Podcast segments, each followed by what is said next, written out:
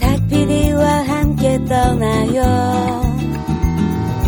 마음 안에 날개를 펴고 그대 내게서 눈을 밀어요 닭피디의 여행수다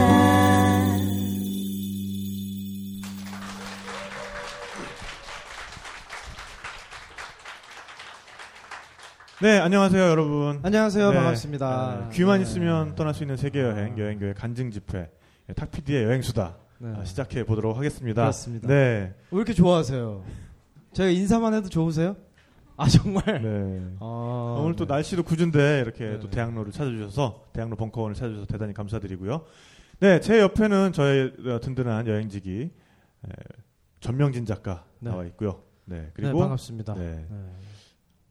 오늘 네, 오늘의 오늘은- 또 주인공이 네. 네, 뭐 계속 소개하면 박수도 치시고 그러던데 그죠? 이제 저 약간 당황- 좀 그런 게 아닌가? 네. 아, 살짝 당황스러웠습니다. 네. 네. 도대체 뭐 무슨 짓을 하고 다니는 거야? 그러니까요.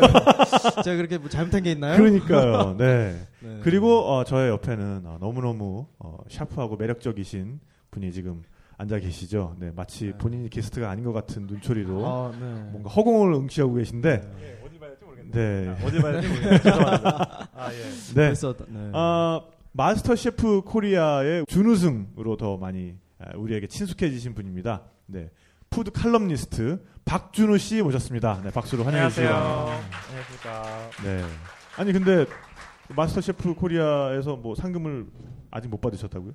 아, 이등이니까요. 2등은 원래 상금이 네. 없습니다. 아, 2등 상금이 없어요? 예, 예, 예. 그렇습니다. 엄청 짠데? 그렇더라고요. 몰아주기네 몰아주기 네, 네, 몰빵. 몰아주기. 오, 그러니까요. 이거 아, 방송에도 그런 몰빵이 있었군요. 예. 네. 네. 준우승하신 준우 씨입니다. 아 준우승하신. 네, 준우라서 네, 준우승했습니다. 이거는 예. 아, 아쉽네요. 네. 아, 나름 둘은 잘 맞는다. 나는 이게- 나 이걸 못 쫓아가겠는데. 당황하셨어요? 그러니까 난 살짝 당황했는데 나름 둘은 또 그 코드가 오늘 또 맞는 것 같으니까 그 코드를 열심히 던져주시면 잘 아, 받아주실 것 같아요. 네네. 네, 네. 감사합니다.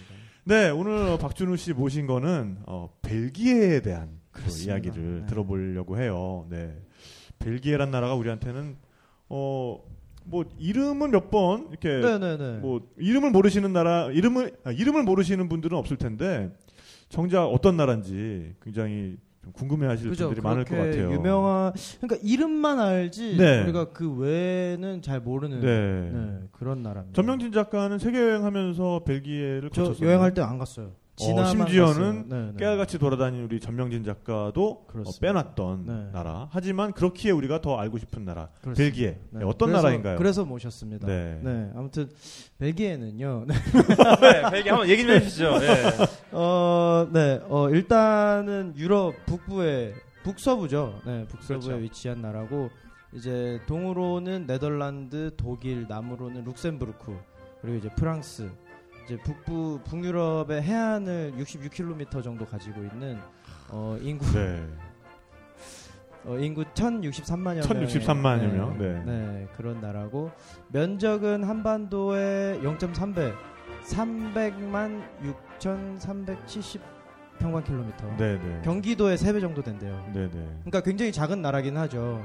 그리고 네. 그 인구 밀도가 대신에 작은 나라이기 때문에 좀 높습니다. 왜냐면 다른 나라들은 이제 뭐 넓은 목초지도 있고 산도 있는데 네, 네. 심지어 북부 연안은 그 해안선보다 이제 50m 정도 낮아요. 어, 네, 네덜란드 네덜란드와 마찬가지로. 네네네. 네, 네. 그래서 네덜란드에 이어서 이제 인구 밀도가 363만 3명에 육박한 그러니까 평방 제곱킬로미터당 363명에 육박하는 네, 네. 제법 그래도 이제 인구 밀도가 높은 복닥복닥한 그런 그렇죠. 느낌의 나라. 나라네요. 네. 그 네. 규모가 작으니까요. 네. 입헌 군주제고 입헌 군주제. 그렇습니다. 네, 이번 입이- 군주제가 아니라 네. 네. 군주님께서 입원하셨어? 아, 네. 입헌 아니, 코드 군주제. 비슷하신데요? 아, 그- 그런가요? 아, 나, 아, 나 이렇게 나도 모르게 이렇게 딸려가고 있어. 네, 그러니까. 어, 네. 감사해요. 네. 아무튼 나름 이 또 중소 국가다 보니까 약소 국가죠. 한때 굉장히 오랜 시간 뭐 예를 들면 18세기 초에는 뭐 네덜란드, 그 이후에는 뭐 독일, 스페- 아 제일 최초에는 스페인, 에스파냐의 그렇죠. 네. 정복 시기에 이미 뭐 복속돼 있었고 네, 네. 그 이후에는 뭐 네덜란드, 독일에 이어서 마지막에 영국까지 이제 식민 생활을 하다가 생활이라 네. 그러니까 되게 이상하네요. 네, 네. 네, 아무튼 어, 1800년대 들어서 1830년에 들어서야 이제 독립국가의 지위를 인정받고 1839년에 오. 이제 그, 나 우리도 중, 중립국 하겠다. 네네. 영세 중립. 더 이상 네. 네, 더 이상 털리고 싶지 않다. 아, 더 이상 털리고 싶지 않다. 네. 스위스랑은 약간 결이 아, 달라요. 네, 네. 음. 너네 너네 싸우는 꼴 보기 싫어서 우리는 중립이야. 이게 네. 스위스라면 아, 네네. 아 좀 그만 털리고 싶어. 네. 그럼 우리는 가운데 있을게. 네, 네. 니네끼리 해. 네, 이렇게 네. 해서 네, 벨기에는 이제 영세 중립국의 지위를 네. 계속 유지하고 있는 네. 그런 나라죠. 어, 그러니까 하나의 나라로서 어, 기틀을 잡은 지가 뭐 사- 또 어떻게 상상했던 것보다는 보면- 그렇게 길지가 않네요. 네, 네. 어쨌든 뭐 깨알 같은 나라 속에 예, 잘 들었습니다. 박수 한번 네. 주세요. 네. 이제는 제가 아무리 외워와도 그렇게 신기해하지 않으세요. 그러니까 더 이상 이제 그냥 핸드폰 보고 해. 이제. 그럼 그럴까요? 그럴까요? 네. 차라리 아 네. 네. 네, 아, 여튼 굉장히 자세하게 잘 외우시는데요. 네, 네. 다 알려주면 제가 할 얘기가 없을 것 같아요. 아니 아니 이거는 굉장히 겉핥기고요. 네. 이제부터 이제 안으로 들어가셔야죠. 아, 예. 네. 한번 보죠. 네, 맞습니다. 그래서 아니 제가 일설에 듣기에는 네. 준호 씨는 어 뭐 이렇게 보기에는 한국 사람인데 네. 알고 보면 벨기에 사람이다. 아, 뼛속까지 벨기에. 아. 네, 이런 설이 푸덕포. 있더라고요. 어, 아, 초콜릿 피, 피 대신 초콜릿이 흐를 것 같고. 피야 혈관에 어, 아니, 초콜릿이. 예, 네. 뭐, 어, 그런 얘기를 종종 듣는데, 네. 그, 제가 매운 걸 못 먹어가지고 항상 그런 자리에서 그런 얘기 많이 아 듣죠. 매운 거를 못 드셔서. 아, 네. 그리고 단 거 되게 좋아하고, 네, 느끼한 거 네. 좋아해가지고. 네, 네. 네. 그렇습니다. 네, 처음 벨기에랑 음. 어떻게 그럼 인연을 맺으신 거예요? 네. 2001년도에 그러니까 벨기에 갔는데, 그때 이제 아버지께서 네, 예, 네. 주재원으로 파견을 나가셔서 네, 가족 같이 네. 갔다가 네, 그 네. 이후에 뭐 정착을 하게 된 케이스였죠. 네. 네. 네. 10년을 거기서 사셨다면서요?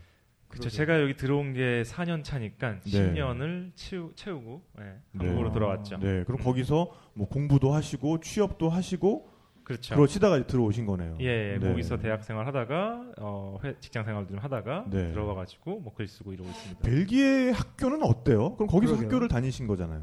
제가 거기서 고3을 두 번 했어요. 네. 예, 불어를 못하다 보니까 유급을 아. 아, 꾸르셨구나. 네. 그렇죠. 네, 꿀었죠. 예. 네. 요즘에 어우. 한국 꾸는 게 없죠. 네. 근데 네, 네. 2년씩 저도 하- 고등학교 1년 꿇었어요. 저는. 아, 그래요? 네, 저는 네.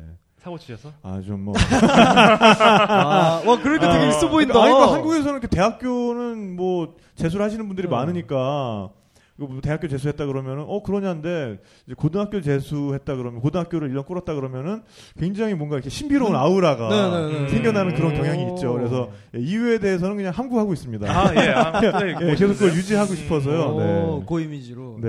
근데 아 그럼 불어를 못해서 유급을 하셨다고요? 그러니까 뭐 수업을 들어야 그러니까 이해를 해야지 뭐 시험을 치고 할 텐데. 네, 네. 그렇죠. 어. 말을 못 하면. 네. 예. 아 참고로 벨기에는 언어는 이제 30% 정도는 네덜란드어를 쓰고요. 네. 또 40% 정도는 불어를 쓰시는 어 그러면 또 다른 언어가 있나요? 어, 다른 언어가 있나요? 저 자, 자료의 출처가 저 어떻게, 어떻게 인터넷. 인터넷인데 그 아마 그 업데이트가 최근에 안 된 네. 아 거. 그래요, 그래요. 예. 네. 아, 그러니까 예전에는 불어 쓰는 인구가 더 많았는데 지금은 점점 네덜란드 오. 쓰는 사람이 더 네. 많아지고 있어요. 어, 제가 네. 그렇게 얘기하지 않았나요? 30 30%가 아, 아 반대로 얘기했죠, 제가. 예, 지금 예, 반대로 계신 거죠. 너 술덜 깬. 30%가 씨발. 네. 불어입니다. 네. 예, 그러니까 반대로 37% 얘기하는 정도가 거예요. 아, 뭐 36, 7% 정도가 불어권을 쓰고요. 네, 네. 어, 50% 이상이 네덜란드를 쓰고 아. 네. 어, 독일어권이 한 1% 정도 채 안 되게 0.6에서 0.9 정도로 기억을 하는데 네. 그렇게 세 개 다 공용어를 쓰는 나라입니다. 아, 세 말이 아. 다 공용어. 예. 도거도 그럼 공용어예요. 그렇죠. 오. 네. 근데 기본적으로 독일어권의 사람들은 불어를 많이 씁니다.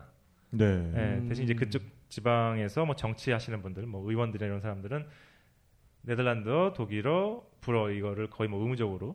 아. 쓰죠. 어 그럼 네. 뭐 국가 공문서 같은 것도 세 개의 언어로 어, 어, 나오겠네요. 제가 알기로는 두 네. 가지로 있는 걸로 알고 있어요. 아, 그래요? 네덜란드어하고 어, 불어하고. 불어하고. 네, 네. 네, 어, 네. 그 방송에 혹시 자막이나 이렇게 나오나요? 방송을 아, 음. 아그 저 구강폐하께서 방송을 두 번 뜨십니다. 아, 두 번 녹음하세요? 네. 공표가 있을 때 네덜란드 어. 버전 한번 하고 오. 그거 녹화 끝난 다음에 불어 녹화를 한번 하죠. 아. 어, 재밌다. 네, 그래서 이제 언어권 맞춰가지고 DPG를 하는 거죠. 아, 예, 그렇군요. 그렇게 네. 합니다. 재밌네요. 네. 그러게요. 네. 근데 어쨌든 그러면은 어, 벨기에 처음 가셨을 때 네. 그때 그럼 굉장히 마음 고생도 심하셨을 것 같아요.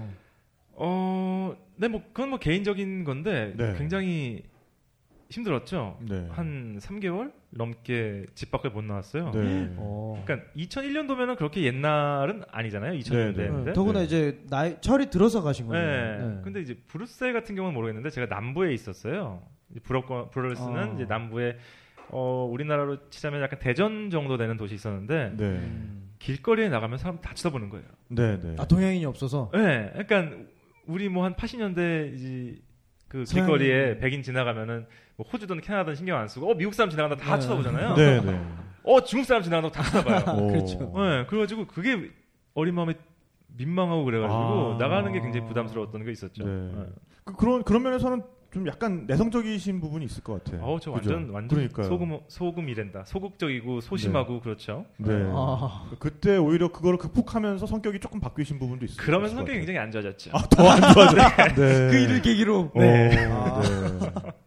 그렇습니다. 학교에서는 분위기가 어땠어요? 그래서 좀 벨기에 학생들 그러니까 학제가 세컨더리 스쿨이라고 하죠. 네. 네. 그 우리나라 중3, 고3 네, 네, 이렇게 있잖아요. 네. 그게 이제 섞여가지고 1학년부터 6학년까지 있는데 어, 굉장히 자율적인 분위기였어요. 네, 네. 예. 음. 저는 약간 좀 다른데 그, 그 현지인들이 다니는 고등학교가 있고 뭐 인터내셔널이라 아, 외국- 그래가지고 외국인, 외국인 학교, 학교. 가 있잖아요. 그 네. 중간에 있는 유러피안 인터내셔널이었는데 아 그러니까 유럽 벨기에 국적을 사람은 가진 아닌데 네. 유럽 사람인 그러니까 EU 연합국의 학생들이 있는 뭐 벨기에 사람도 아, 있고 프랑스 네. 사람도 있고 하는 네. 학교여가지고 어 뭐 자율적이고요. 네, 네, 네. 굉장히 뭐 음. 어. 약간 청나라 군대 같은 느낌의 네. 고등학교를 다녔었죠. 네, 네. 네, 네. 근데 공부하면서 재밌었던 거는 우리도 이제 인문계하고 뭐 뭐죠? 뭐라고 네. 자연계. 그러죠? 자연계. 문과 문과 이과 네. 이과인가요? 네, 네. 그게 있는데 조금 더 세분화가- 더 나, 네, 세분화되어 있더라고요. 네. 그러니까 의대 의대나 있어요 실업계 아 실업 네. 예 그것 그것도 있죠. 네. 예.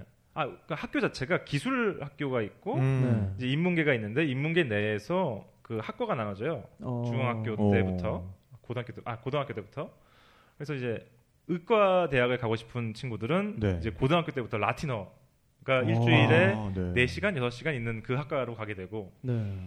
그다음에 자연 뭐 과학이나 이런 거 하고 싶은 친구들은 뭐 물리, 화학, 음. 지구과학 이게 뭐 여덟 시간 정도 음. 들어가 있는 걸 하고 그 외에 딱히 뭐 아, 정하지 않은 특별히 바라는 네. 게 없는 학생들이 아, 네. 가는 데가 있고 제가 그걸 네. 했죠. 아, 네. 네. 네. 뭐 그렇게 나눠지더라고요 고등학교도. 어. 음. 그럼 뭐그 특별히 원하는 거 없는 학생들이 가는 그 학교 같은 경우엔 그 그거는 네. 뭐 생활 경제가 2 시간 들어 있고요. 생활 경제. 예, 그다음에 뭐 수학도 2 시간 들어 있고 뭐 오. 이것저것 2 시간. 예, 음. 근데 우리처럼 막 그렇게 절박하고 이러진 않을 것 같아요. 분위기가. 어떠한 절박함. 아 그 입시나 대학에 이런 거. 그러니까 거야? 입시에 아, 대해서. 벨기에는 뭐 다른 나라들도 비슷한 데가 많지만은 대학교 입학하는 건 굉장히 쉽거든요. 네. 네. 네. 고등학교 졸업 시험만 통과를 하면은 자기가 고등학교 때 이수한 과목에 맞춰서 네. 네. 라틴어를 이수했으면은 의과대학 어디든 갈 수 있고요. 네. 오. 뭐 이런 식으로 가기 때문에 그런 절박함은 좀 덜 하죠. 네, 네. 그리고 시험 점수가 20점 만점인데 네. 60% 채우면은 통과하는 어, 제도다 보니까. 그렇게 난이도가 높진 않네요. 네, 그러니까. 그렇게 네. 막 1, 2등 해서 뭐, 뭐 수능 만점을 받고 뭘 해가지고 대학 가는 네. 그런 우리하고는 다르죠. 네. 그렇죠. 그런 면에서는 참 부럽네요. 그러니까 네, 그런 네. 경쟁 같은 게 너무 그렇게 격심하진 않다는 이유에서. 그러니까. 네, 그럼 아무래도 이제 학창 시절을 마치시고 네.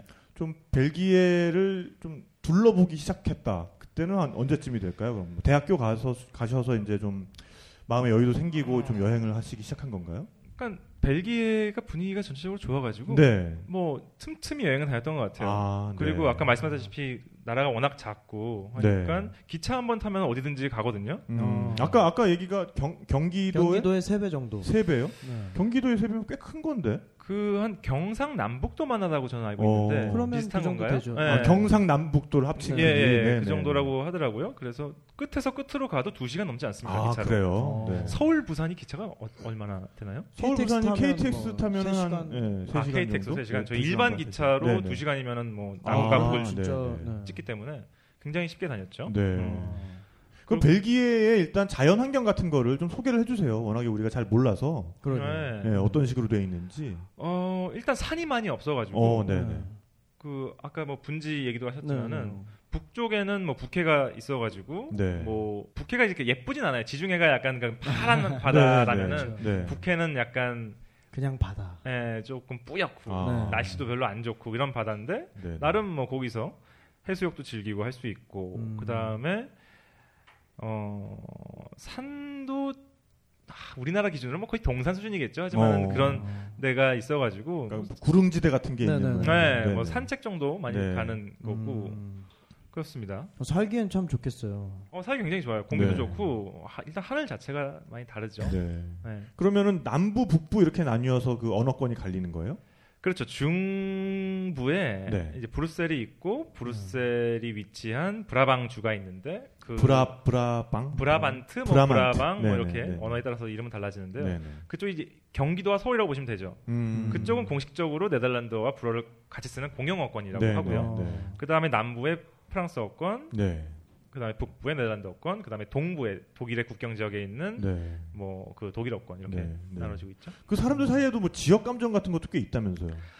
예, 약간 그 뭐 누구나 그런 건 아니지만 그런 게 이제 언어권을 기준으로 가지고 있어요. 음. 근데 뭐 아 언어 기준으로 이렇게. 예, 또. 네덜란드 문화가- 어권 친구들은 뭐 불어권 너희들은 뭐 이렇다. 네, 어떻다 그래요? 서로의 성향에 대해서? 그러게요.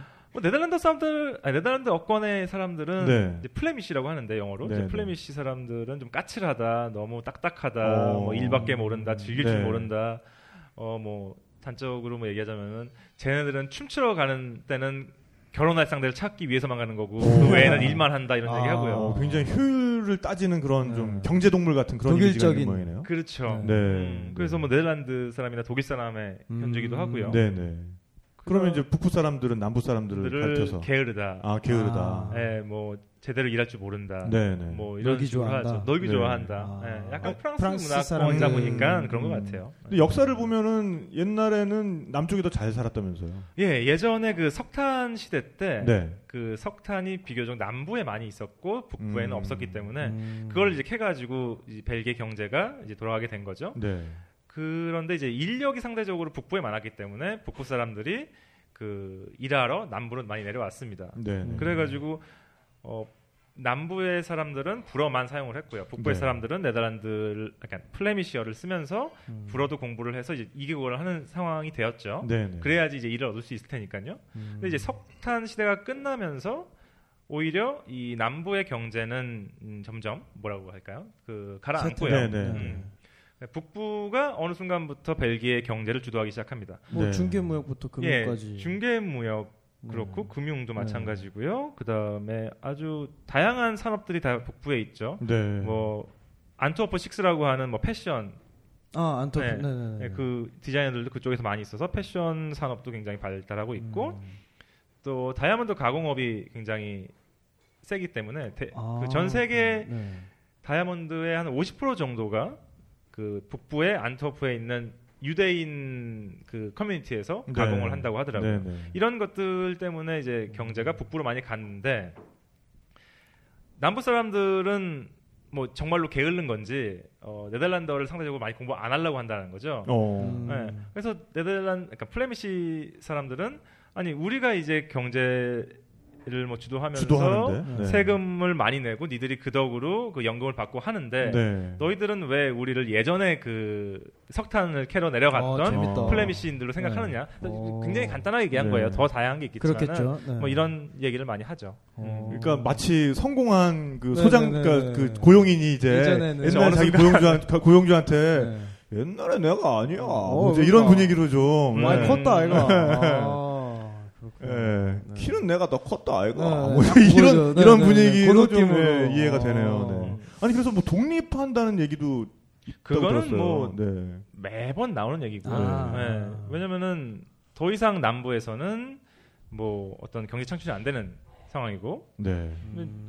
굳이 너희가 없어도 우리는 뭐 벨기에를 유지할 수 있다 어, 어, 네. 이런 식으로 뭐 무섭다. 얘기는 뭐 10년 20년 뭐 계속 나오는 그렇죠. 거죠 네. 음.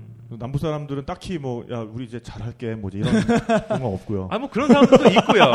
그런 사람들도 있고, 네. 어, 사실 정치적인 거는 그 벨기에 구구정당의 표밭은 그 북부 플레미시 어. 지방의 그 수도인 엔트워프에 예. 네. 있거든요. 근데 그 사람들은 우리끼리 독립을 하자라는 어. 얘기를 굉장히 많이 하고 네네. 있고, 그다음에 그 외에 비슷한 또 남부의 그 정치 세력도 있어요. 네, 네. 빨리 그 분리를 한 다음에 프랑스에 붓자. 자, 어. 네, 라는 게 이제 그 정치. 아, 마치 아. 이거 얼마 전에 그 우크라이나에서 네. 러시아어 쓰는 음, 사람들이 그린반도. 독립해가지고 네 러시아에 붙은 것처럼 그렇죠. 하지만 프랑스에서 이들을 받아주고 싶지 않아 하죠. 아. 그렇겠죠. 네. 당연히 뭐. 그러니까 이게 뭐 정당의 그냥 뭐 그런 뭐랄까 방향성인 것뿐이고 예, 그런 김치국부터 얘기들은 항상 마시고 나오고 있는 있습니다. 거네요, 네, 그러니까. 맞아요. 네. 네, 네. 어. 자, 그러면은 벨기에를 여행한다고 했을 때 네. 굉장히 뭐 비교적 그렇게 크지 않은 나라니까 그러면은 남부에서 출발해가지고 완행 열차 같은 거를 타고 네. 북부로 넘어가면서 그런 스펙트럼을 비교해 보는 것도 재밌겠네요. 그렇죠. 변화하는 그런 음. 스펙트럼을 네 그런 식으로 여행을 해보신 적도 있으세요? 그렇게까지 하진 않았고요. 네, 그냥 네. 가끔 시간 날 때마다 돌아다니는 네, 것뿐이었는데 네. 실제로 뭐 네, 벨기에 얼마나 많이 가실지는 모르겠지만은 가서 이 북부의 도시 한 세 군데, 네. 남부의 도시 세 군데를 어. 골라서 보면은 그 분위기도 다르고요. 네, 어, 일단 네. 기본적으로 사람들 생김새도 희한하게 달라요. 그쪽 네. 은 땅에서. 음. 네, 뭐 그런 거를 느낄 수는 있겠죠. 네 음. 그러면은 우리 박준우 씨가 추천하는 어, 우리 벨기에 도시들을 음. 좀 점지를 좀 해주신다면 그러게요. 네. 그런- 어디가 음. 그런 있을까요? 게 도움이 많이 되죠. 아 사실 아까 말씀하셨다시피 유럽을 가셔도 네. 뭐 영국에서 벨기에 잠깐 거쳐서 맞아요. 다른 데로 가거나 참, 네. 그 반대이거나 일 뿐이잖아요. 맞아요. 맞아요. 네. 어 근데 큰 나라든 작은 나라든 뭐 부자 나라든 가난한 나라든 아니면은 뭐 유명한 나라든 유명하지 않은 나라든 짧은 시간 투자에서는 그 아실 거예요. 네, 네. 짧은 맞아요. 시간 투자에서는 네. 그 진면목을 알 수가 없거든요. 네. 물론입니다. 그래서 전 적어도 한 3박 4일 정도는 투자를 하셔야지 된다고 음, 보는데 네, 네. 적어도요. 네, 네. 어 그렇게 반나절 한나절 이렇게 벨기에 가셔서는 힘드실 거예요. 아무리 그 음. 이동하는 시간이 적게 들어도. 맞아요. 그래서 3일 정도의 시간이 있다는 전제하에 네. 어 일단 수도인 브뤼셀은 뭐 당연히 보시게 될 것 같은데 음. 북부의 주도인 앤트워프, 안트베르픈이라고 하기도 하고 네, 네. 엉백스라고도 하기도 뭐 하는데 되게 헷갈리더라고요. 그러니까 발음이- 어- 언어에 따라서 네, 네, 네. 뭐 네덜란드식으로는 안트베르펜, 네. 맞아요. 그다음에 뭐 영어식으로는 안트워프, 맞아요. 그리고 불어로는 엉백스. 엉백스. 네. 어. 네, 전혀 다르게 네, 들리죠. 네. 네. 그래 아 그것도 주시- 조심하셔야 되는데 주의하실 게 이제 기차를 타고 가다가 어느 순간부터 지도에서 내가 알던 도시의 이름이 사라져요. 오. 어. 네, 제가 살던 도시는 그 몽스라는 몽스. 네. 불어권의 도시였는데 네, 네. 그게 그 플레미시 지역에서는 베르흐, 그러니까 베르겐이라고 이제 베르겐. 오, 완전 써 있어요. 네, 네, 네. B로 시작하고 M로 시작하잖아요. 네. 그래서 출장자들이 굉장히 고생을 많이 하실 때가 오. 북부의 공항에 내려가지고 남부의 이제 그 회사를 찾아서 오시, 오시는데 네. 그쪽 그 표지판에는 분명히 베르겐이라고 써 있단 말이에요. 네, 네. 그거만 보고 쭉 오다가 전, 전화가 오는 거예요. 네. 야 근처 온 것 같은데 베르겐이 사라졌어. 어, 어, 어. 방향을 모르겠어. 아 그럼 몽스를 찾으셔야 된다. 아, 그러니까 네. 이런 게 이제 기차 여행할 때도 이제 보이실 텐데 네. 그 북부의 수도인 안트워프, 음흠. 안트베르펜 여기 가보셔도 좋고 그 다음에 남부의 수도인 나뮤르라는 데가 있어요. 네. 나 남- 나뮤르. 남율. 네, 나뮤르. 네, 네. 불을 하시나요? 발음 아니요. 굉장히 좋으신데요. 아, 아, 그런가요? 어. 아, 어. 네. 어, 언어적으로 소질이 있으세요? 맥시. 이런 분들이 어, 흔히 부러워. 네. 그쪽 국적을 가진 여자분들하고 가끔 사귀 어, 그렇죠. 어, 네. 이렇게 시작해가지고 이제, 있었죠. 네. 어, 음, 아, 굉장히 아, 자연스러워요. 아무튼 네, 그러니까요. 네, 그 네덜란드 이름으로는 나문이라 그래요. 나문. 네, 네. 남은. 그, 그 도시 이 세 수도를 보시면은 사람들의 성향이나 그 분위 같은 거를 오. 볼 수 있을 것 같고요. 음. 그러니까 북부, 중부, 남부의 그러네요. 수도들을 네. 빼놓지 말아야겠군요, 우리가 일단. 그렇죠. 네, 네, 네. 네.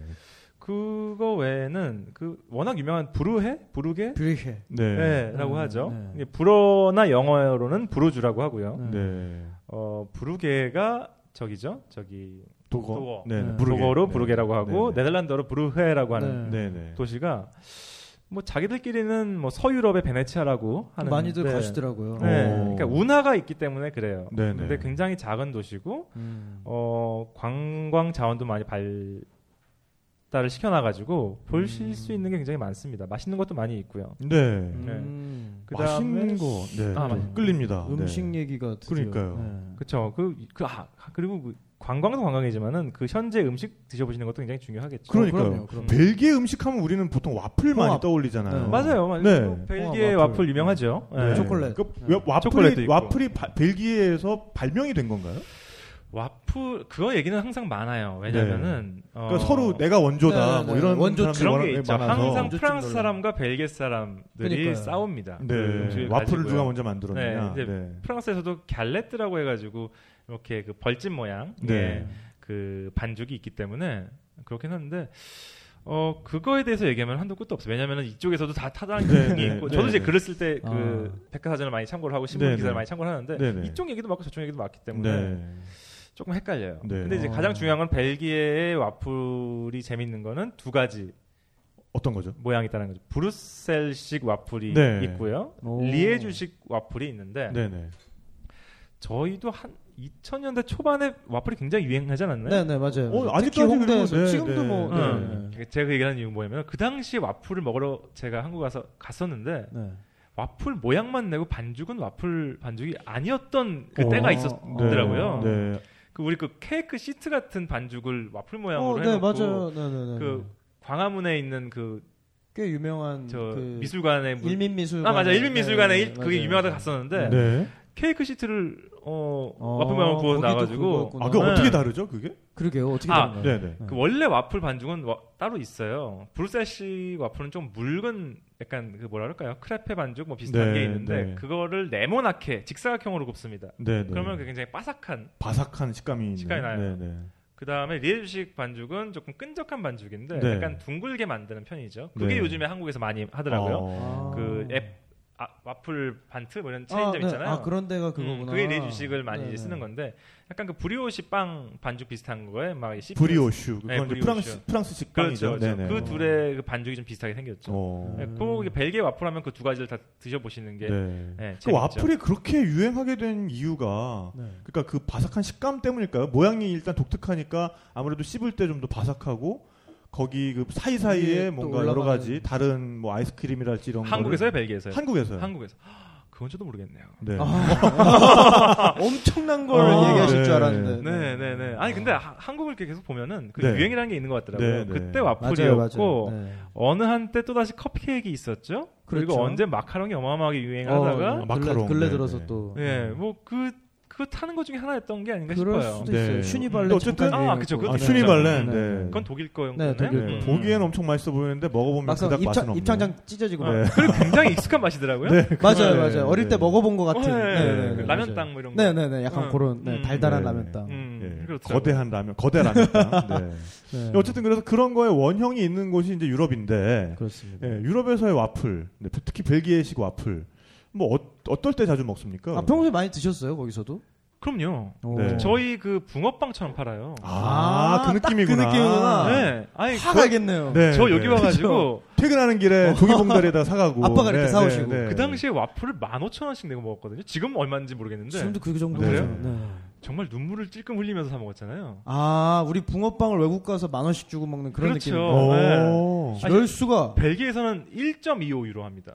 아, 그렇게 싸요? 1유로 25센트. 오. 근데 프랑스 같은 데도 빵집 같은 데 와플 그냥 아무것도 안 발라 있는 건 진짜 그 정도 가격밖에 안 하잖아요. 그러니까요. 음. 예, 예. 아, 그러네. 그런 느낌이었군요. 네, 그렇게 굉장히 쉽게 먹을 수 있는. 네. 근데 그 프랑스의 미식도 굉장히 유명하고 좋지만은 벨기에 미식도 유명하거든요. 네. 하지만은 굉장히 물론 이제 제가 벨기에 살기 때문에 벨기에를 좋아할 수밖에 없겠죠. 네. 하지만 어 단적인 예 한 가지 들자면은 프랑스는 의외로 길거리 음식이 부족해요. 어. 그쵸. 비싸고 일단 어디 앉아서 먹어야 음 먹을 수 있는 게 많고. 그 약간 그- 파인다이닝이 유명한 걸로 많이 유명하고 좀 고급 문화가 우리에게 네, 좀 더 네. 익숙한 반면에 네, 벨기에는 오히려 길거리 음식 문화가 아. 더 어. 많이 그럼 벨기에 길거리 음식 몇 개만 좀 소개를 좀 해주세요. 지금 얘기한 와플도 네, 네. 뭐 두 네, 가지가 네. 있죠. 그렇죠. 그 네. 다음에 그 감자튀김. 감자튀김. 감자튀김도 길거리 음식입니다. 저희 음. 네. 그 어, 고깔에다가 네, 이 이렇게 고깔을 담아가지고 한국에도 조금 있어요. 아, 그런 매장이 그래요? 있어요. 네. 음. 아 그러네. 아그 이렇게 양념 이렇게 위에다가 뿌려가지고 가루처럼 맞아요, 맞아요. 그 아, 짭짤한 가루 뿌려주고 맞아요. 마요네즈랑 같이 음. 먹는. 그 막 벨기에식이라고 써 있어요. 아 그런 데가 있어요, 음? 한국에도? 그러네요. 네네네. 저도 오. 지금 생각났어요. 몇 나중에 군데 좀 있어요. 알려주십시오. 네네네. 홍대에도 네. 있어요. 아 맛있겠네요. 아. 아 근데 뭐가 튀기는 튀기는 방법이 좀 달라요? 어떻게? 아, 그 벨기에 사람들이 네네. 뻘처럼 하는 얘기가 있는데 네네. 그 프렌치 프라이라고 영어로 많이 하잖아요. 네. 그렇죠. 그렇죠. 네. 프랑스 애들은 감자튀김을 절대 우리 못 따라온다. 오. 아. 라는 얘기를 해요. 정말 네. 맛이 없다고. 어. 근데 가장 큰 비, 기법 가장 큰 차이가 뭐냐는 얘기가 어, 프랑스 사람들은 이제 습관적으로 감자튀김은 식용유 튀긴다는 거죠. 네. 뭐 우리도 마찬가지잖아요. 근데 이제 벨기에 사람들은 그 특히 노점에서는 네. 그 동물성 기름에다가 아, 감자를 튀기죠. 라드 같은 라드. 거. 라드, 예. 어, 그 돼지 기름 같은 거. 네, 돼지 기름 소기름. 어, 우리 이렇게 원래 전 존재한 부칠 거. 때도 원래 돼지 기름에 네, 네, 부치는 네, 게 네. 제일 맛있다고 해요. 그러니까 점점 그게 네. 사라지고 있는데 네, 이거 뭐아 거- 듣기로는 안 좋다고. 그 기름이 잘 상해가 안 좋지는 아. 않는 걸로 알고 있어요. 네. 네. 잘 모르니까. 네. 네, 아니, 그러니까 뭐 너무 정색했나요? 죄송합니다. 아니, 아니, 네, 아니, 저- 아니, 그, 저, 그냥, 저기, 네. 저, 잠깐만, 동물성 기름이요. 풍문으로 들었습니다. 네, 네, 저, 아, 죄송합니다. 아니 아니 아니 아니요. 네. 어, 그 아, 잘 동물성 기름이 상해서. 잘 상해서 어. 가게에서 많이 안 쓰려고 한대요. 중국집에서 그런 거 막 파동 나고 그랬잖아요. 그래요 예전에 어. 상한 라드 쓰고 막 이런 거. 아, 상해서 그게 한국에서 막 뉴스 근데 나오고. 그 우리가 그랬거든요. 습관적으로 뭔가 동물성 그러면 무조건 안 좋고 그죠, 안 좋은 음. 식물성 이미지. 그러면 무조건 좋고 뭐 그런 거. 이렇게 생각을 하는 경우들이 많은 것 같은데 오. 아니 사실 버터가 마가린에 비해서 훨씬 뛰어난 어, 지방이라고 저는 그럼요. 아, 알고 있어요. 그럼요, 네. 그럼요. 네. 그건, 그건 정말로 100% 음. 어, 천연이고 근데 언제부턴가 뭔가 버터는 동물에서 나오는 거니까 뭔가 좀 안 좋은 거고 뭐 어. 오히려 합성한 식물성 아, 기름인 마가린이 더 좋은 거다 이런 어, 인식이 저 좀 자리 어릴 때 그거 잡더라고요. 퍼먹다가 어머니한테 등짝 스매싱 한 번 맞았는데 등짝 스매시 아, 몸에, 네. 몸에 안 좋다면서. 어, 네. 아니 모든 소비자가 그렇지만 한국 사람들이 특히 그 마케팅에 굉장히 약한 것 잘 같아요. 휘둘리시죠. 네, 네. 그 네. 마가린 광고 시작하면서 굉장히 네. 건강하다. 네, 네. 그 식물성이기 때문에 건강하다는 얘기를 많이 했던 걸로 아. 기억을 하는데 사실 전혀 근거가 이렇게 네. 없다고는 못해도 뭐 이렇게 굉장히 약한 근거를 가지고 그런 네. 식으로 마케팅을 했었죠. 그러니까 어쨌든 음. 가장 즐거운 그 쾌락은 언제나 길티 플레저라 그러잖아요. 그러니까 아, 뭔가 그럼요. 하면은 하지 뭔가 안 말라 좋은 그러는 것들, 거. 남들이 하지 말라 그러는 것들 네. 그런 게 원래 더 아, 그럼요. 재밌고 좋잖아요. 모든 네. 금지된 것들에 음식도 대한- 그렇고. 그럼요 네. 사랑이 있죠. 원래 맛있는 음식 아, 잠깐 약간 이상, 이상했던 것 같은데. 네. 아니 아니 아 그래요? 아 네, 그래요. 네. 음, 음. 아, 훔친 사과가 더 맛이 있으니까. 어, 네, 그럼요. 네. 음, 음, 음. 네. 아 그래서 다시 이제 아 벨- 동물성과 식물성에 네, 네, 네. 네, 그래서 네. 벨기에 이제 감자를 튀기면 아, 감자 굉장히 튀김 동물성이신 있고. 것 같아요. 저요? 네. 어 깜짝이야. 아니 이렇게 얼굴에서부터 네. 네, 이렇게 자세히 보시면은 어, 낙타와 사막 여우가 공존하는 네. 사람 얼굴 하나에 네. 동물농장이 아. 들어있는. 네, 그렇죠. 네, 굉장히 아, 그렇군요. 그렇습니다. 자연 친화적인 얼굴입니다. 동물 친화적인 얼굴이라고 볼 수 아, 있어요. 그렇습니다. 그렇군요. 네. 저 저도 약간 그 사막여우 얘기는 종종 듣는데요. 어, 네, 친하게 사막여우 지내시죠. 과시군요. 네, 친하게 같은 지내시죠. 뭐야 가- 지금 같은 둘이서 뭐, 과입니다. 뭐 귀염 뭐, 뭐 지금 전쟁하는 거 뭐야? 아, 아, 죄송- 네. 아무튼 알겠습니다. 그러면 그 튀기면 맛이 다른가요? 다르다고 하더라고요. 아니 네. 실제로 저도 먹어봤을 때 벨기에 네. 감자튀김이 훨씬 더 맛있는 거예요. 어. 근데 뭐 이런저런 얘기가 많아요. 튀김을 맛있게 튀기는 방법 중에 하나가 두 번 튀긴다라는 얘기. 뭐 우리 도 어, 네, 네. 어. 네. 어머님들이 많이 어. 하시잖아요. 김도 두봉구 맛이 아, 이거 좀 다른 얘기인가요? 아, 두번 구운 동원 양반김. 네. 네. 죄송합니다. 그냥 받고 넘어가시면 그렇죠. 돼요. 예. 네, 당황하지 자, 마세요. 예, 네. 사뿐히 제발 고하겠습니다. 네. 어, 그 첫 번째에 140도 후반의 온도로 한 번 튀기고 네, 네. 두 번째 160도 후반인가 170도 오. 후반인가 아무튼 그런 뭐 얘기도 많이 어. 있고요. 그 다음에 동물성 기름에다가 네. 튀겨야지 반드시 이 맛이 난다는 얘기 하기 네. 때문에 네. 먹어보면 실제로 다르더라고요. 네. 벨기에식이.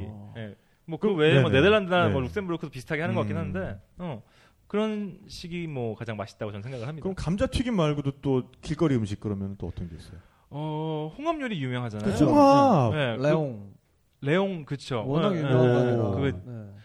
그런 쪽에서는 이제 그 뭐죠 홍합을 이제 식사로 먹기도 하지만은 네, 네. 요만하게 축제 때마다 우리 저 고동인가요? 네, 소라고동. 네, 네, 네, 소라고동 파는 것처럼 이렇게 네네. 담아서 팔기도 하고 아. 네. 네. 네. 골뱅이 진짜 같은 것도 팔고 네네네. 뭐 그런 것도 많이 있고요. 어, 이게 소박한 게 많네요, 굉장히. 의외로요. 네. 유럽이라 그래서 굉장히 막 그러니까요. 번쩍번쩍할 네. 할것 같았는데 네, 그런 네. 것들이 많이 있더라고요. 그렇죠. 옛날부터 하도 털리다 보니까 뭔가 이렇게 소박한 것들을 일단 많이 편하게 먹을 수 발전을 있는. 시킨 것 같아요. 네. 한국에서 뭐만 들어왔다 그러면 유럽에서 잘 나가는 어, 거라고 그러니까. 막 맞아, 맞아. 비싸게 그, 팔고. 그 인식이 아마 네. 클 맞아. 거예요. 네, 네. 그래가지고 그런데 근데 홍합 요리할 때 와인 같은 거 많이 쓰지 않나요?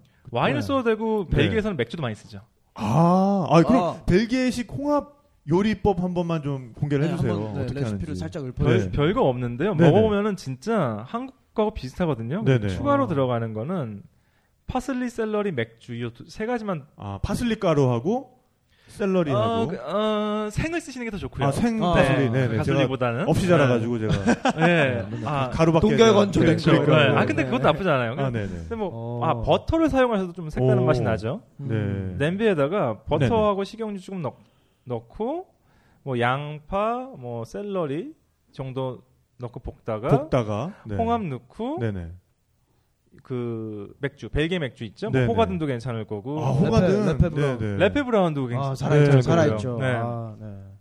아, 네. 맥주는 지금 눈가가 순간 촉촉해지셨다고 아, 네. 어, 느껴지는 건 기분 탓인가요? 아, 제가 맥주를 참 네. 좋아해가지고요. 네. 네. 끝나고 한 아, 레페브라운 한 잔. 아우 좋죠. 네. 네. 좋습니다. 네. 아. 아무튼 그렇게 해서 뚜껑 닫고 열어서 드시면 됩니다. 오. 네, 그게 뭐 아, 그래요? 벨기에 끝이에요? 네. 네. 굉장히 간단하죠. 아, 어 맥주를- 지금 당장 막 해먹 해먹어보고 네, 싶어졌어 네, 네. 진짜. 굉장히 맥주를 좋아요. 요리에 아, 넣는 일이 맞나요? 어, 저 처음 그럼요. 들어보는데. 그럼요. 맥주 네. 오. 그게 그러니까 무슨 들어가면 그 그러게. 풍미 말고도 어떤 기능을 하나요 맥주가? 어, 취하나요? 일반적으로 수- 아, 죄송합니다.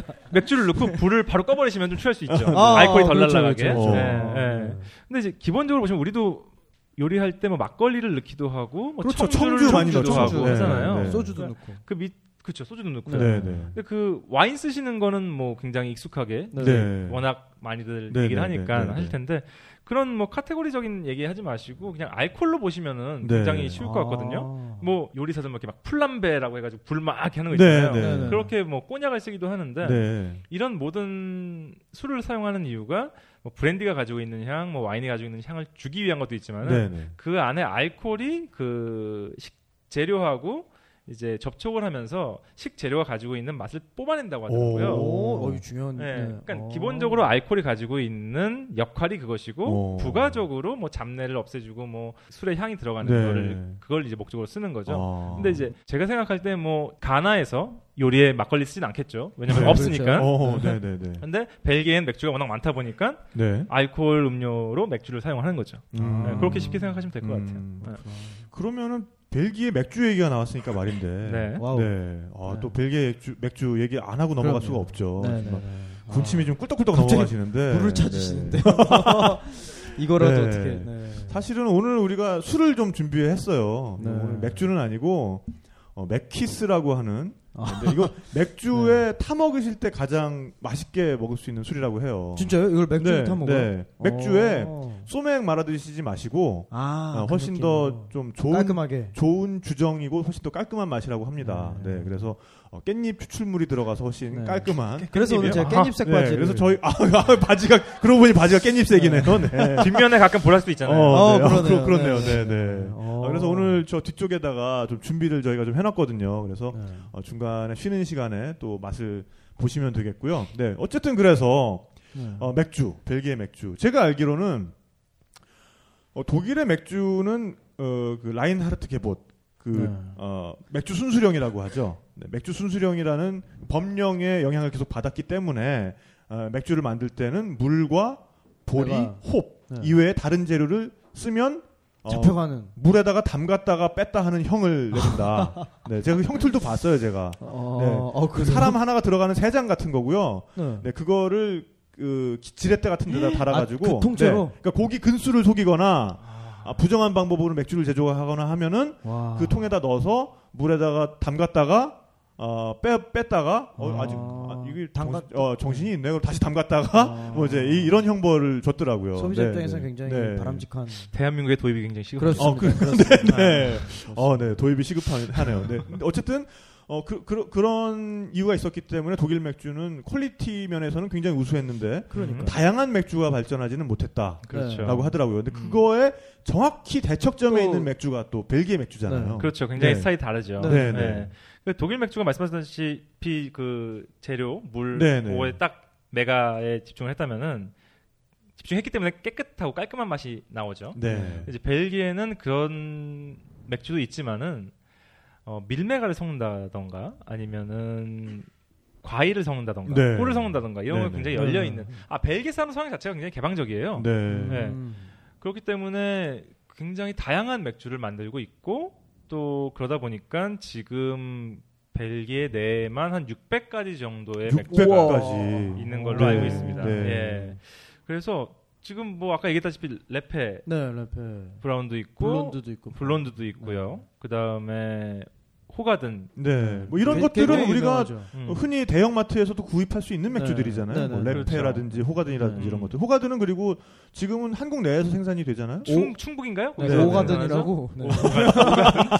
네, 네. 오비 공장에서 네, 생산하고 있습니다. 아, 아, 네, 그렇죠. 그렇게 그런데 음, 라이센스가 국내 도입이 돼서 네. 네. 무슨 벨기에 방식으로 국내에서 네. 만든다고 하더라고요. 사실 네. 그 호가든도 네네. 동네 이름입니다. 아 아. 그래요? 예, 그 아까 얘기했던 그 브라반트 주가 있죠. 그쪽에 네. 이남 그러니까 경기도 남부라고 보시면 될 것 같은데 그쪽에 이제 의회계약드, 오해가. 네. 을. 의회계약드. 어, 네. 아 그러니까 H는 묵음이고 네. 그다음에 O에다가 점이 두 개 붙어가지고 의 소리가 나는군요. 아, 그건 이제 불어고 이제 네덜란드어로는 후가르 후가르드, 네 후가든. 네, 아. 후가르드. 예, A가 두 개라서 길게 네네. 발음하더라고요. 그 네. 지방에서 만드는 맥주인데 아. 거기서 이제 그 벨기에 백맥주라고 하는데 화이트 비어라고 네, 하나요? 어, 위트 그렇죠. 비어, 네, 위트 네, 비어라고 화이트 하죠. 비어, 밀 밀 맥주. 네, 네. 예, 이제 특이한 점이 밀매가 들어가고 이제 고수 씨를 같이 볶고 아 뭐- 오, 고수의 그래요? 씨앗. 예, 예. 오. 코리앤더 네, 시드라고 네. 하잖아요. 네, 네. 그걸 넣고 어. 또뭐 오렌지나 레몬, 시트러스 계열의 뭐 과일 네, 오렌지 즙을기도 껍질 하고 뭐 큐라소를 이렇게. 사용하기도 네, 하고 네. 그런 맥주부터 해가지고 굉장히 정확히 얘기해서 맥주 가공품이 아니고 맥주인데 그 다양한 종류를 가지고 네. 있는 맥주들이 많이 아, 있죠. 네. 음. 큐라소라고 하면은 그 오렌지 껍질의 맛을 추출해낸 그런 예, 리큐르죠. 그러니까 그렇죠, 술의, 술의 그렇죠. 네, 일종이죠. 그거를 맥주 만들 때 넣는다고요. 그렇죠. 오, 음, 야. 그래서 약간 더 상큼하게 네, 또 네. 그 고기에다가 네. 이런 잔에다 담아가지고 그 좀 넓적한 레몬 하나 넣어서 네. 마시면 여름에 네. 굉장히 시원하고 아. 좋습니다. 아, 네. 미치겠다 막. 아, 네. 아, 위장 점막이 막 막 아, 막 자 자극되고 그리고 있어. 유럽의 네. 골목에 테라스에 앉아가지고 아. 해난다고 네, 아. 그거 한 잔을 진짜, 마시면 진짜. 참. 기가 딱 막히죠. 요맘때 딱 좋은데 거기도. 그렇죠. 아, 네. 그러니까. 아, 눈가들이 다들 아련해지셔 가지고 네, 아주 그냥 초점을 잃으셨네요, 벌써. 네, 속- 네. 속상하네요. 네. 아, 그럼 벨기에 맥주 진짜 우리가 벨기에 가면은 이런 맥주는 한번 꼭 맛보셔라. 하는 음. 거몇 가지만 또 아, 소개를 좀 그러게. 해주세요. 네. 저 벨기에 거라고 해서 그 꿀 들어간 맥주도 먹어본 적 있어요. 바르바르가 국내에 들어오죠. 네. 아, 아 네. 네. 그렇구나. 네. 이름 네. 이름을 조금 좀 천천히. 네. 네, 아. 사람 우리도 그러니까. 받아 적을 수 있게. 네, 네. B A R B A R 네, 예, 네. 바르 바르가 네, 이제 바르. 국내에 있는데 가참 이게 한국에서 엄청 비싸요. 네. 그러니까요. 이게 참 저 그 참 벨기에 슈퍼에 가시면은요. 네, 네. 아. 저 그 요만한 병 있잖아요. 네. 그게 네. 그게 아마 한 50센트, 네. 70센트라면은 얼마인가요? 뭐, 천 원이 안 천 원이 되는 안 돈이죠. 돈이죠. 네. 그거를 한국에서 15,000원에 사 마시면 그러니까요. 아. 근데 뭐 마찬가지인 게 우리도 해외 나가면 뭐 한식당 그렇죠. 가면은 소주 뭐, 2만 원씩 하니까. 예, 소주 2만 네. 원씩 하고 뭐 비빔밥 한 그릇에 만 원 하고 네, 뭐 네, 이러니까. 네. 그렇긴 근데 하네요. 근데 그건 식당이잖아요. 네. 네. 아, 아, 네. 아, 그러네. 그렇군요. 네, 네. 네. 슈퍼에서 그 정도로 받을 건 아니라고 그러네요. 생각하는데. 네. 네. 아, 참. 차이가 있네. 네. 그리고 바르 바르바르가 있고. 네, 바로바로가 그 꿀이 들어가가지고 약간 네, 달큰한 네. 향이 네, 나요. 네, 네. 너무 네. 달지 않거든요. 네, 근데 네. 이제 꿀 향이 나서 굉장히 재미있는 네. 거고요. 아, 네. 어, 그 다음에 트라피스트 비어가 굉장히 유명하죠. 그 트라피스트. 수도원 맥주라고 이제 한국에서 많이 알고 있는데, 네, 네. 어, 그 카톨릭 계열에서 이제 트라피스트 수도사들이 네, 네. 만드는 맥주가 이제 수도원 맥주 중에 오, 유일하게 네. 남아 있어요. 네. 그게 이게 전 세계적으로 일곱 양조원이 남아 있는데 네. 그 중에 여섯 가지가 어, 벨기에 있고 하나가 음. 어, 네덜란드에 있죠. 네.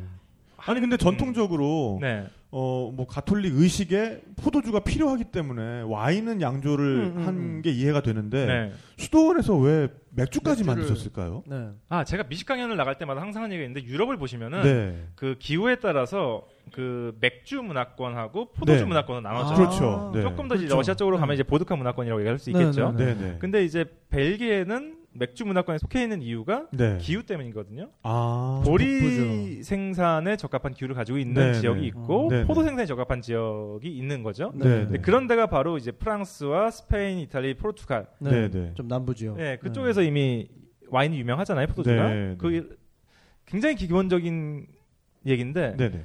항상 나는 걸로 사람들이 가공을 하고 먹게 되는 거죠. 네. 환경에 따라가는 거죠. 네. 네. 안 먹으면 없기 때문에 안 먹는 거예요. 시- 기호가 네. 뭐 안 맞아서가 아니고. 네, 네.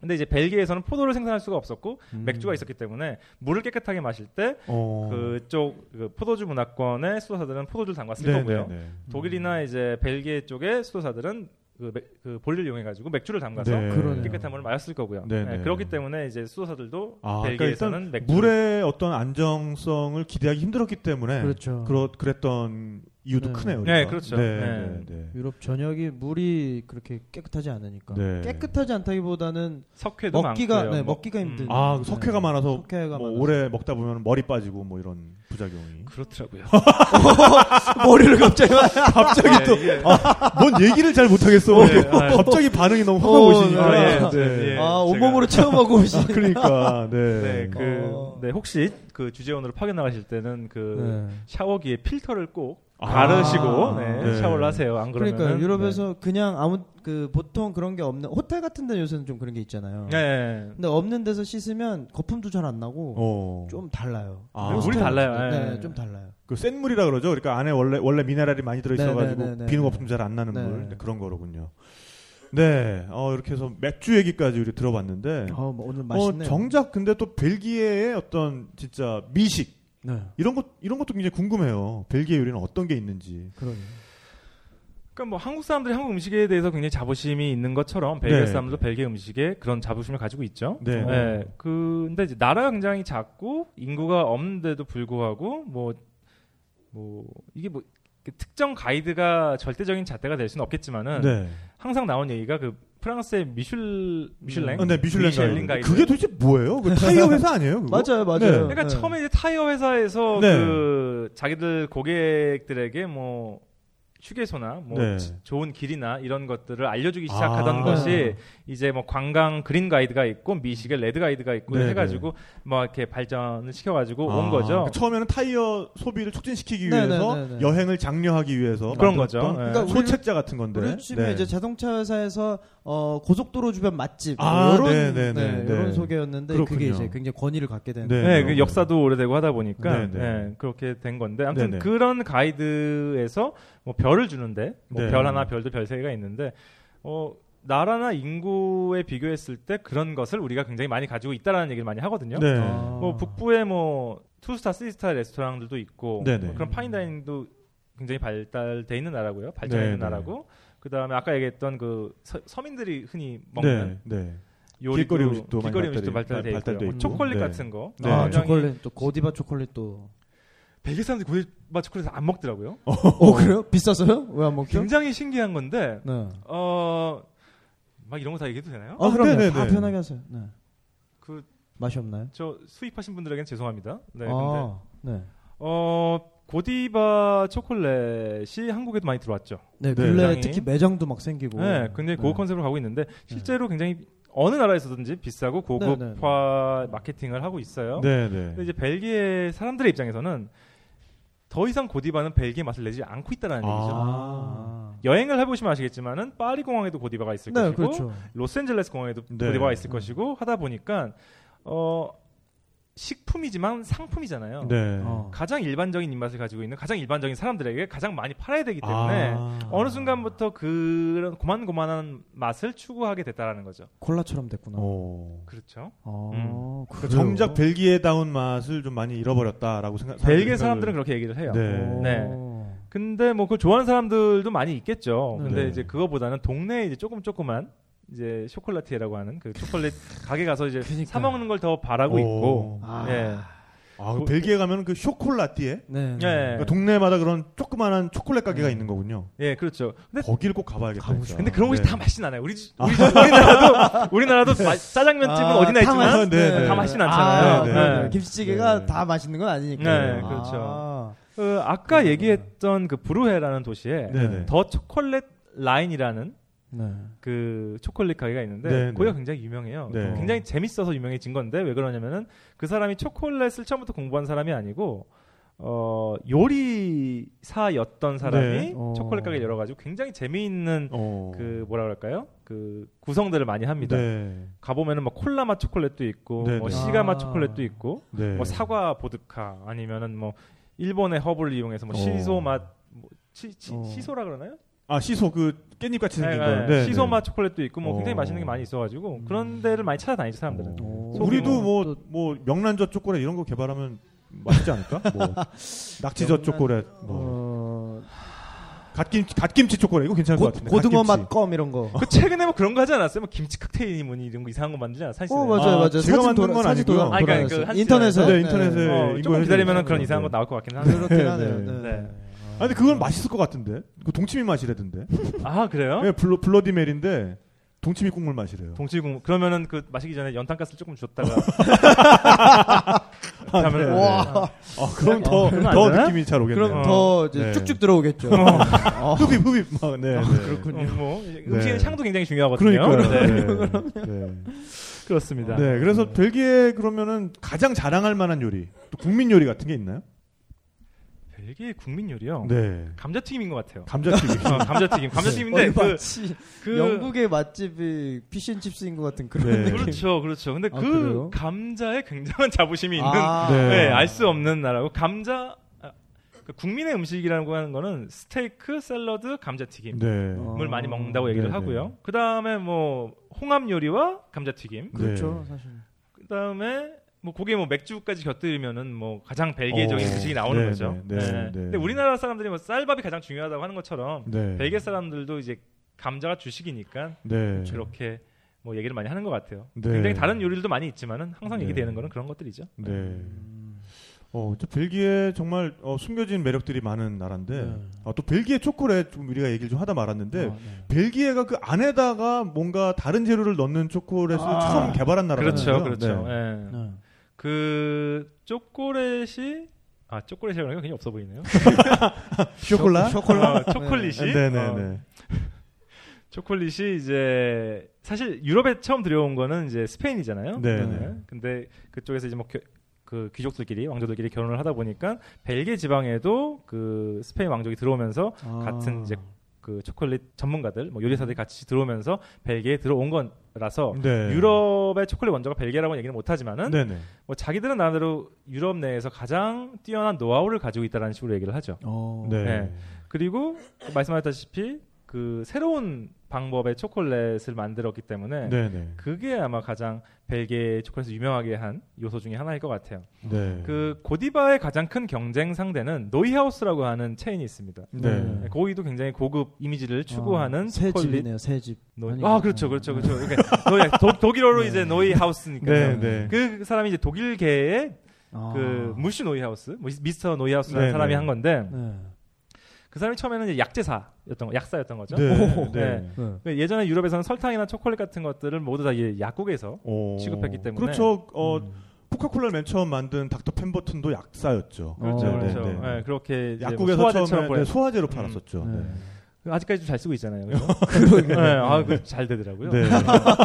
예, 아, 아무튼 어. 음, 그래서 그 사람이 이 초콜릿 안에다가 뭔가를 넣어서 네. 붙인 다음에 고깔에 벨기에 사람들이 고깔을 좋아하는 그러게요. 고깔. 네. 어. 꽃갈 꽃갈. 고깔에다 고깔 예, 뭐 담는 이렇게 거, 네, 거기다 담는 좀 걸 뭐, 이렇게 좋아해요. 아이스크림 콘 같은 거에다가 네. 담아가지고 팔았던 게 이제 시작인데 어. 이제 그런 식으로 이제 속을 채운 이제 프랑스 사람들 이제 봉봉 오 초콜라라고 하고 봉봉 네, 네, 오 봉봉. 쇼콜라. 음. 네. 네. 네. 네.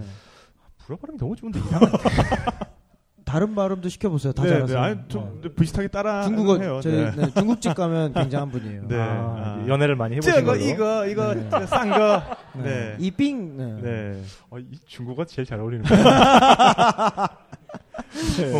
네. 아 죄송합니다. 아, 무튼 그래가지고 이제 그런 식으로 이제 유명해진 거죠. 네, 네. 그래서 뭐 피에르 마르콜린이라든지 뭐 고디바라든지 이렇게 유명한 초콜릿 예술가들이라고 이제 표현을 하고 초콜릿 어, 초콜릿의 전문가들이 예술가들까지 아, 있어요. 초콜라띠에. 네, 네. 많이 이제 생겨났죠. 네. 네. 근데 초콜릿이 사실은 그 남미가 원산이잖아요. 그렇죠. 네, 원래는 카카오라는 카카오, 열매를 갈아서 네, 네. 그 즙을 마시는 거였는데 깜짝 놀랄 만큼 써요 그게. 우리도 왜 그 90 몇 퍼센트짜리 막 이런 네, 거 정말 먹으면- 타이어 네, 네, 씹는 네. 맛이라 그러잖아요. 네. 네, 100% 카카오 네, 진짜. 네, 네. 그러니까 그것들이 사실은 어, 중남미의 왕족들이 강장제로 먹던 거예요. 그렇죠. 정력제이기도 하고 정말. 아. 예, 그래서 어쨌든 그 유럽인들이 거기 들어가서 그 초콜릿의 비밀을 알게 된 거죠. 그래서 어. 그걸 마시면 힘이 난다는 것도 알게 아. 음. 되고, 그래서 이거를 강장제로서 유럽에 가지고 왔는데, 그러면서 설탕이 마찬가지로 남미 예, 공략이 활발해지면서 남미가 아, 급속도로 식민지화되면서 일반화된 게 바로 설탕이잖아요. 네, 네. 남미에 있는 사탕수수가 네. 굉장히 어, 대규모로 경작이 되면서 그래서 설탕과 만나면서 비로소 우리가 아. 알고 있는 이런 초콜릿의 맛이 되었고 네. 거기에 또 유럽의 풍부했던 축산 농업, 낙농업. 우유를 또 네. 예, 그래서 우유가 거기 들어가면서 우리가 알고 있는 그러니까 밀크 초콜릿이 태어나게 된 거죠. 그렇죠. 네.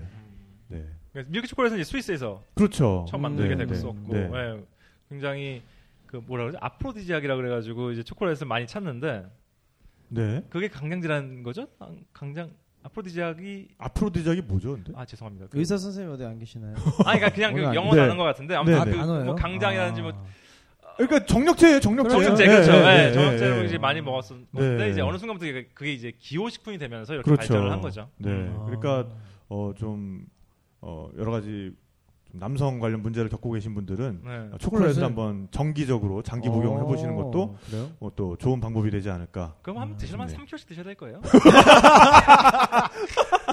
우걱우걱 막 이렇게 그래서 정력은 좋아지는데 이빨이 어, 썩어. 이빨- 어우야. 정력은 좋아지는데 비만이 오고 그러니까 예, 막 당뇨가 되고 막. 예. 아, 어, 그래서 정력을 뭐, 근데 아니, 정력을 위해서라면 우리가 또 음. 많은 것을 또 희생해가면서까지 또 네. 추구하는 가치 중에 하나니까요. 아, 네. 아 그리고 이제 네. 한국에서 조심해야 될 거는 한국의 초콜릿이 그렇게 좋은 퀄리티를 갖고 있지는 못합니다. 아. 어. 그 정식으로 얘기하자면은 초콜릿이라는 것이 있고요. 그 다음에 초콜릿 가공품 또는 준 초콜릿이 음. 있거든요. 네. 네. 한국에서 유통되는 것의 대부분 우리가 이제 익숙한 맞아요, 뭐 여러 맞아요. 가지 초콜릿 제품들은 거의 그 두 가지 카테고리 안에 있기 때문에 어, 잘 확인을 하시고 드시는 게 뭐 뭐 좋을 것 어. 같아요. 네, 뭘 확인하면 되나? 좋은 초콜릿 뒤에 써 있어요. 뒤에 뭐예써 있어요. 네, 카카오 뭐 그렇죠. 함유량 아, 카카오 함유량. 네. 근데 네. 보면 되게 이상한 거 많이 들어 있는 것도 많이 있어요. 어, 네. 그러니까 일단 그 뒷면을 좀 꼼꼼히 읽어서 첨가물이 좀 적고 그렇죠. 어, 카카오, 카카오 몇 함유량이 퍼센트 네, 뭐 이런 거. 높은 그런 초콜릿을 선택하면 되겠네요. 그 세 장을 한국에 도입하고 싶다고 했던 이유가 어. 네, 네. 아, 네. 그 저기 속여서 팔면은 물에 담가 버리는 어, 거. 무서워, 네. 무서워. 소비자들에게 네. 그런 얘기를 너무 많이 안 해주고 있어요. 네. 아, 맞아요. 네. 그래서 맞습니다. 그래가지고 조금 이제 쪼- 뭐 검색하면 다 자세한 사항 나오거든요. 그거 네. 그냥 네. 기본적인 상식으로 알고 계시다가 이제 사 먹을 때 음. 그냥 참고하시면 좋을 것 네. 같아요. 어쨌든 건강한 식생활과 건강한 성생활까지 챙겨드리는 어, 저희 네. 여행 수다 듣고 계십니다. 네, 어, 오늘 뭐 그렇습니다. 벨기에 얘기 계속 하다 보니까 지금 어, 초콜릿 얘기, 네. 뭐 음식 얘기, 또 벨기에의 숨겨진 도시 이야기들 굉장히 재밌는데요. 어, 잠깐 뭐 쉬기 전에 저희가 오늘 어, 또 준비한 것에 대해서 좀 예, 또 홍보를 해드리고요. 네, 어, 맥키스라고 하는 어, 섞어 먹기 굉장히 좋은 술인데요. 네, 맥주에 타 드시면은 소맥보다 훨씬 네, 좋다고 합니다. 오늘 뒤쪽에다가 저희가 이걸 좀 준비를 해놨어요. 마침 뭐 이런 저런 맥주 얘기 또 듣다 보면은 또 술 한 잔 하고 싶어지잖아요. 네, 그래서 저희가 특별히 좀 요청을 드려서 뒤쪽으로 가시면은 아마 그 토닉 워터에다가 아주 맛있게 예, 맥키스를 말아 주실 겁니다. 네, 네. 그래서 어, 얼마나 맛있는지 한번 네, 네. 드셔 보시면 좋을 것 같습니다. 동주 동주도 한잔 할래? 네, 아, 저희 정말 열성 어, 팬인데요. 네, 오늘도 빠짐없이 나와줬습니다. 네. 아, 정말 의젓하게 앉아 있군요. 네. 술을 먹기에는 아직 좀 네. 네. 아, 가는 길에 그 벨기에 초콜릿을 좀 그러네요. 어머님께 좀 네, 쫄라서 네. 저희가 마련해드리진 못하고 네, 네, 아, 네 그러면은 아, 저희는 그리고 저희 네, 그, 네, 그 상상마당에서 하는 네. 그 로베르도아노 사진전 오늘도 끝날 때 퀴즈를 통해서 아, 네, 네, 네, 네, 네.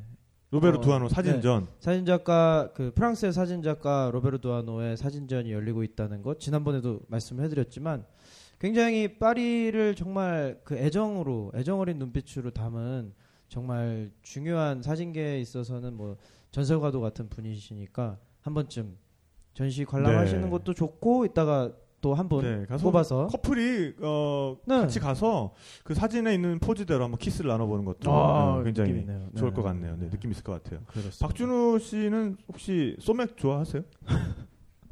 소맥. 아니 뭐 그냥 주면 먹는 아, 거. 그냥 아, 주면 네, 술 드시고, 좋아하시죠. 네. 네, 네. 네. 네, 그래서 어쨌든 뭐 그냥 소맥보다는 이 맥키스를 타서 이제 맛있다고 하는데 아 직접 여러분들께 네. 그래서 아, 버트를 좀 한 세 병 정도 나눠드릴 수 있을 것 같아요. 그래서 마- 어, 퀴즈를 통해서 네. 어, 여러분들께 나눠드리도록 하겠습니다. 네, 그러면은 어쨌든 또 2부에는 어, 네. 우리가 여행하면서 그러면은 어떤 식당을 골라야 할 것인가 네. 그리고 또 어, 여행하면서 먹는 또 음식 얘기 계속 이어질 것 같고요. 네. 그리고 벨기에 또 다른 매력들도 만나볼게요. 그리고 네.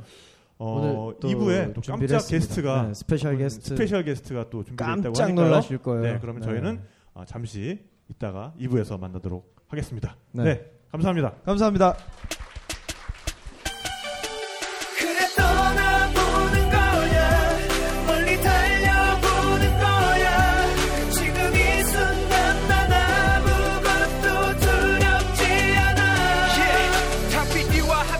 Oh.